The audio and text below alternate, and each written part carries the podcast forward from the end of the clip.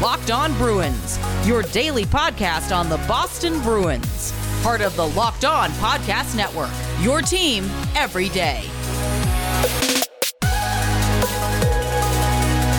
What is up, Bruins fans? Welcome back to the Locked On Boston Bruins podcast. I'm your host, Ian McLaren, and this is a daily show where we discuss all things Spoked B, as well as take a look around the NHL. Today's episode is brought to you by the Crosscheck Podcast. Hosted by Andrew Berkshire and Mary Clark, it goes deeper into NHL stories than any other podcast with the help of the smartest minds on ice. Follow the Crosscheck Podcast on the Odyssey app or wherever you get podcasts. Speaking of the smartest minds on the ice, it was me who said yesterday the Bruins needed to get more pucks on net. The Bruins fired 48 shots on Craig Anderson last night, one in overtime, and that's all they needed as Brad Marchand wins it for the Bruins 39 seconds into the extra frame. We'll get into all that here in a moment, but before we do, quick reminder to hit that subscribe button. Each new episode will be automatically added to your feed for you to download, listen, and enjoy. Uh, if you could also rate and review, that would be very much appreciated. If you are on Twitter, you can follow along at LO Boston Bruins, on Instagram at Locked On Bruins. After each game, I'll be posting a quick reaction video on both platforms.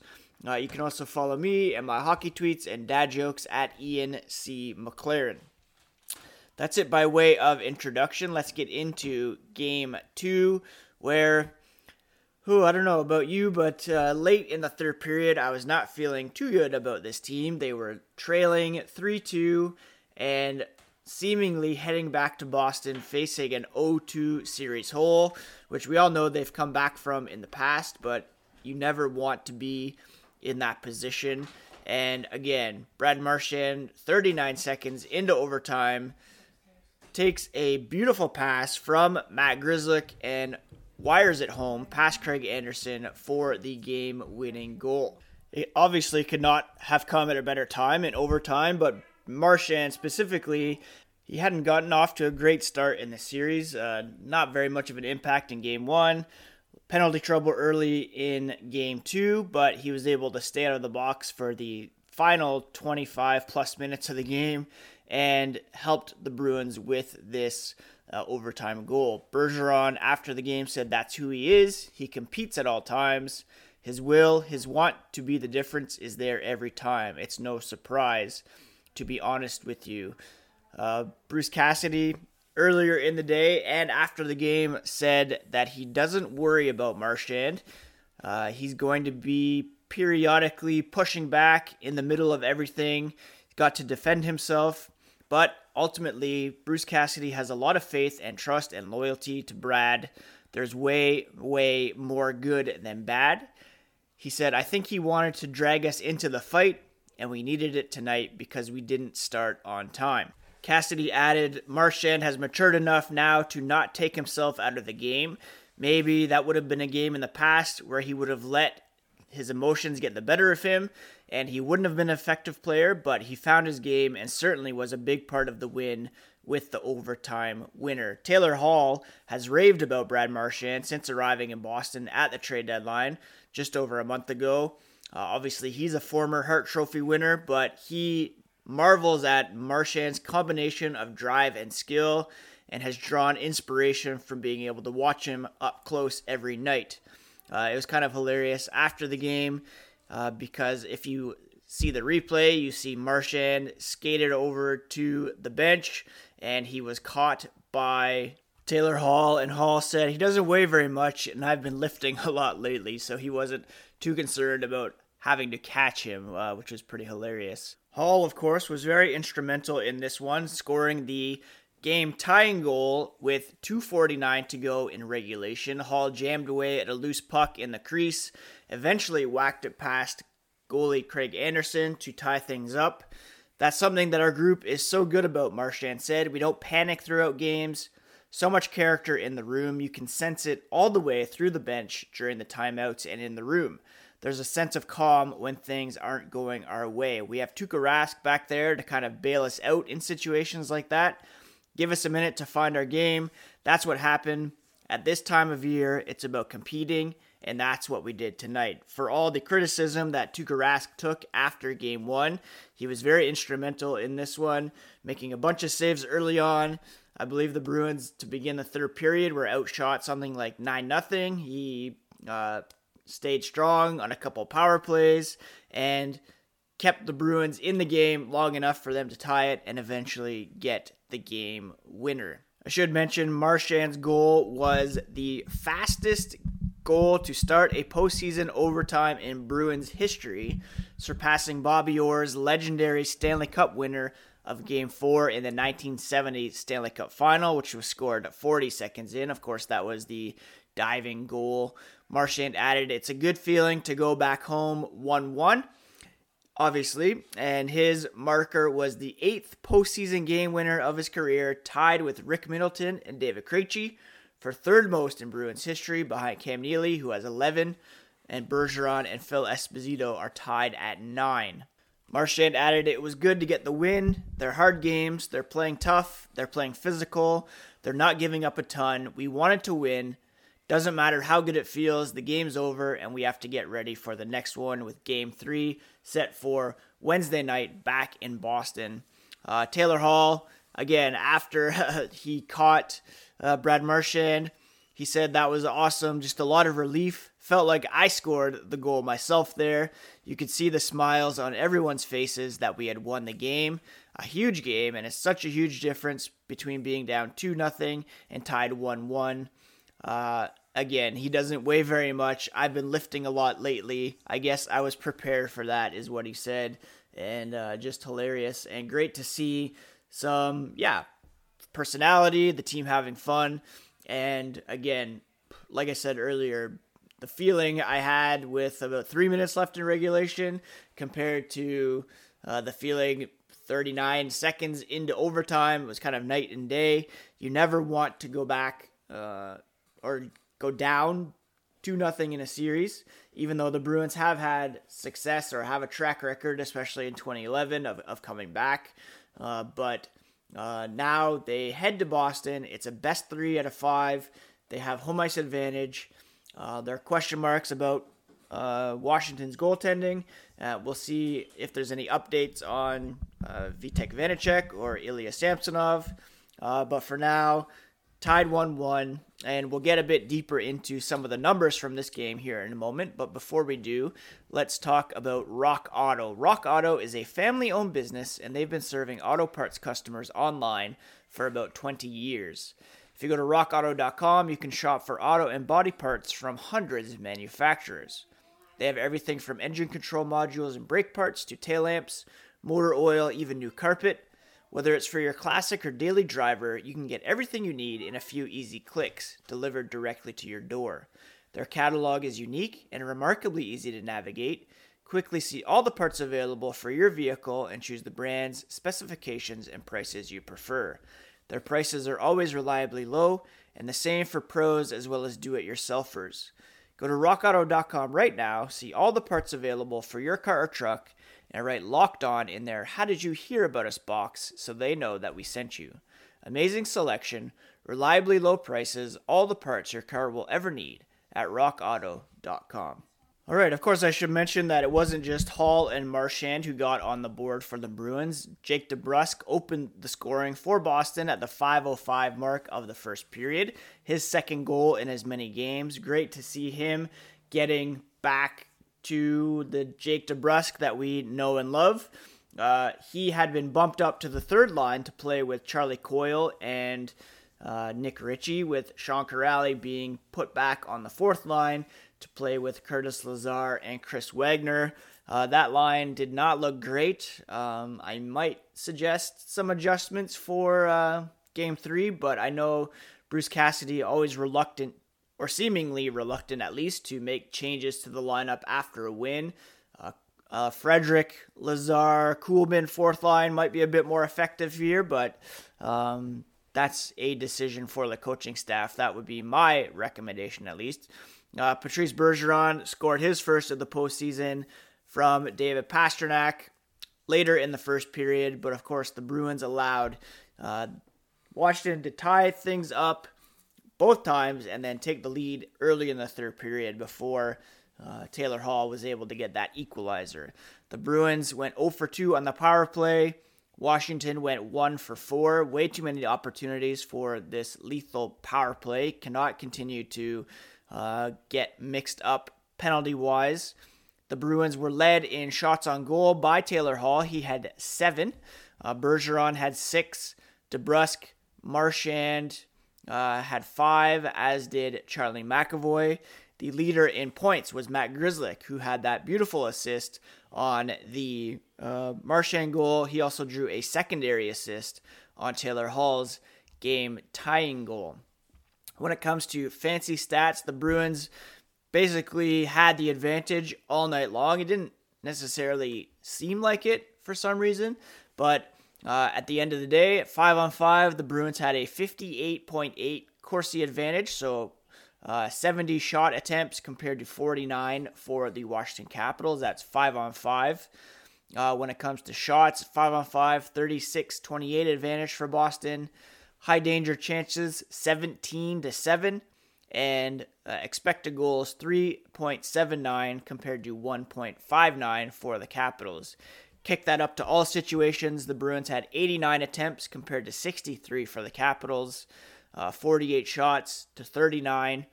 High danger chances 21 14 and expected goals 4.56 compared to 3. So, yeah, again, all credit to Craig Anderson for standing tall, coming in for the um, Capitals making his first playoff start since 2017.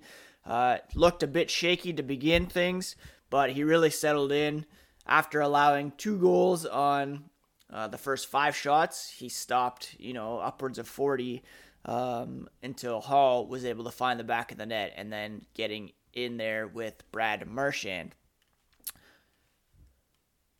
I mentioned Boston's strong possession numbers, but that fourth line of Lazar, Kuraly, and Wagner, uh, they recorded only three shot attempts for, allowed eight by the Capitals for a 27.27% Corsi rating. Uh, so not really great there. When it comes to uh, Boston's defense, all their defensemen had uh, positive shot attempt differentials while on the ice at five on five. A bit surprising. I thought Miller uh, might have been down there a bit, but he was at uh, 53.33, eight shot attempts for while he was on the ice, seven against. The leader was David Pastrnak, 25 shots for while he's on the ice, 10 against for a 70.59 Corsi percentage. So, yeah, it looked as though, to be honest, the Capitals were dictating the play again, bringing that physicality. The thing about hits in the playoffs or in any game really is that the team that is doing the hitting doesn't have the puck. If you're hitting, it's because you're chasing the player with the puck. So the fact that the Capitals lead in hits, I'm not too concerned about that. It means the Bruins have the puck more regularly than they do. And again, I think all of us were kind of in the same boat, just yelling shoot, shoot, shoot to the uh, Bruins, wanting them to get pucks on Craig Anderson. I can recall a couple, uh, again, kind of the same thing as in game one. Uh, Brad, no, sorry, David Krejci and who was it? Uh, he was on a two on one, I believe, with David Pastrnak, and he elected to pass rather than shoot when he had a shooting lane. Uh, Charlie McAvoy had a great chance to put a shot on net right in the slot, but he elected to pass. Like those things were just very confounding. But ultimately, uh, again, the Bruins did get quite a few shots on Craig Anderson. And as great of a story as it is for him to come in there and stand tall, uh, ultimately it would have been very disappointing if the Bruins had not won at least one of those games against Washington's, you know, third string goalie. A couple other injury notes for this one. Washington center Lars Eller left the game at the 10:34 mark of the second period with a lower body injury. Uh, that would be a big loss for the Capitals, uh, who are already struggling with center depth with Evgeny Kuznetsov on the sidelines. Uh, he's played very well. Eller has in a defensive role and can contribute offensively, so that would be big. Uh, Pheonix Copley backed up Anderson. Ilya Samsonov participated in an optional practice after being removed from the COVID 19 list on Saturday, but head coach Peter Laviolette said the Capitals goalie will probably need some practice time before he's ready to at least dress as the backup. Couple other interesting notes here. Each of the past 11 Bruins Capitals playoff games has been decided by one goal. It's the longest such run in NHL history. That includes this series as well as a round robin game last postseason and all seven games of the 2012 Eastern Conference quarterfinals and game seven of the 1998 Eastern Conference quarterfinals. Uh, so that goes back quite a while now, and we can probably expect that, uh, you know, that's going to continue. These games are going to feel pretty tight, uh, and we could expect, hopefully not overtime every night, but, you know, at least some close games here down the stretch. I believe those were the major takeaways from game two. The Bruins' power play certainly needs to get going here. They are rolling only at its 16.7% success rate. That's through two games. Capitals at 20%. Uh, they also have the advantage when it comes to the penalty kill, 83.3% compared to 80% for the Bruins. Obviously, uh, you know, you just uh, subtract the difference from 100 on the power play and the penalty kill. That's where we are. Uh, in terms of shots, Bruins averaging 38, sorry, 37, but they're allowing 35.5. That's well up from their regular season average as well. So they need to do a bit better at suppressing Washington's uh, shot rate. Um, but, you know, obviously it's a very small sample size at the moment. Game three is set for Wednesday night in Boston, 6:30 p.m. Eastern, so a bit earlier start there, and the same start time on Friday evening, 6:30 p.m. Eastern back in Boston before they head back to Washington for game five. We will, of course, preview tomorrow night's game uh, on tomorrow's podcast, as well as update any potential lineup changes. Uh, but for right now, the Bruins not scheduled to practice here on Tuesday, and Bruce Cassidy will uh, address the media later this morning, but not expecting any major changes to the lineup after the win unless there are some injury issues that we are not aware of. Bet online is the fastest and easiest way to bet on all your sports action. Get all the latest news, odds, and info for all your sporting needs, including NHL, NBA, Major League Baseball. Don't sit on the sidelines anymore. This is your chance to get into the game as teams continue their run for the Stanley Cup. Head to the website or use your mobile device to sign up today and receive a 50% welcome bonus on your first deposit. Bet online, your online sportsbook experts use that promo code locked on to get 50% welcome bonus on your first deposit when you sign up for your free account today. So, what are the takeaways for the Boston Bruins after these couple games? Well, I think once they get home, they'll be able to, you know, do a bit better in terms of matching up against the Capitals. I really think Peter Laviolette uh, made a smart move by putting the Oshie, uh, Wilson, Sprong, sometimes Dowd line uh, matched up against the Bruins' third line. Uh, that has really been effective. And then putting a more defensive matchup on the uh, second line of Hall, Krejci, and Smith. Uh, so kind of not going pound for pound scoring wise, but trying to match things up uh, defensively. That really worked to Washington's advantage in the first couple games. But now that Boston's at home, they'll have the last uh, change and be able to uh, get out who they want against who they want in these games. Still, I don't think the Bruins have played their best hockey by any stretch.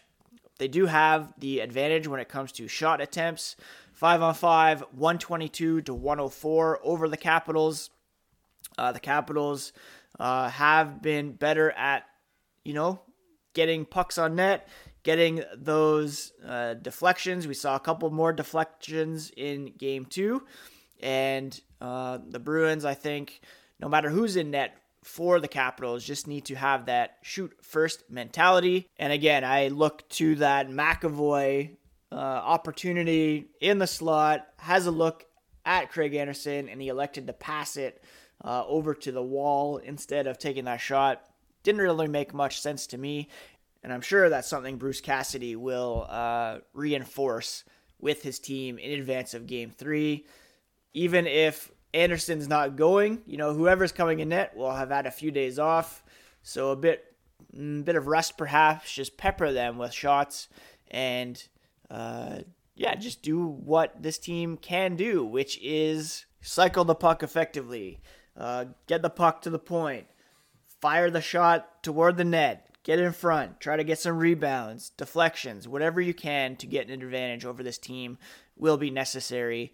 And, um, you know, for the Bruins to go back to Boston with the series tied at one, three home games if necessary, uh, I really think that they're in a pretty good spot at the moment. And especially with them, in my mind at least, not having played anywhere near their best hockey quite yet. Um, it's encouraging for the Bruins. Taylor Hall said he personally has another level to hit, which is great news. Uh, the top line has another level to hit, in my estimation. Pastrnak yet to score. Uh, it's great to see Jake DeBrusk getting involved. Ideally, Boston will go back to Washington with a 3 1 series lead, but let's not get too far ahead of ourselves here. In other NHL news, uh, the Carolina Hurricanes defeated the Nashville Predators 5 2 in the first game of their series.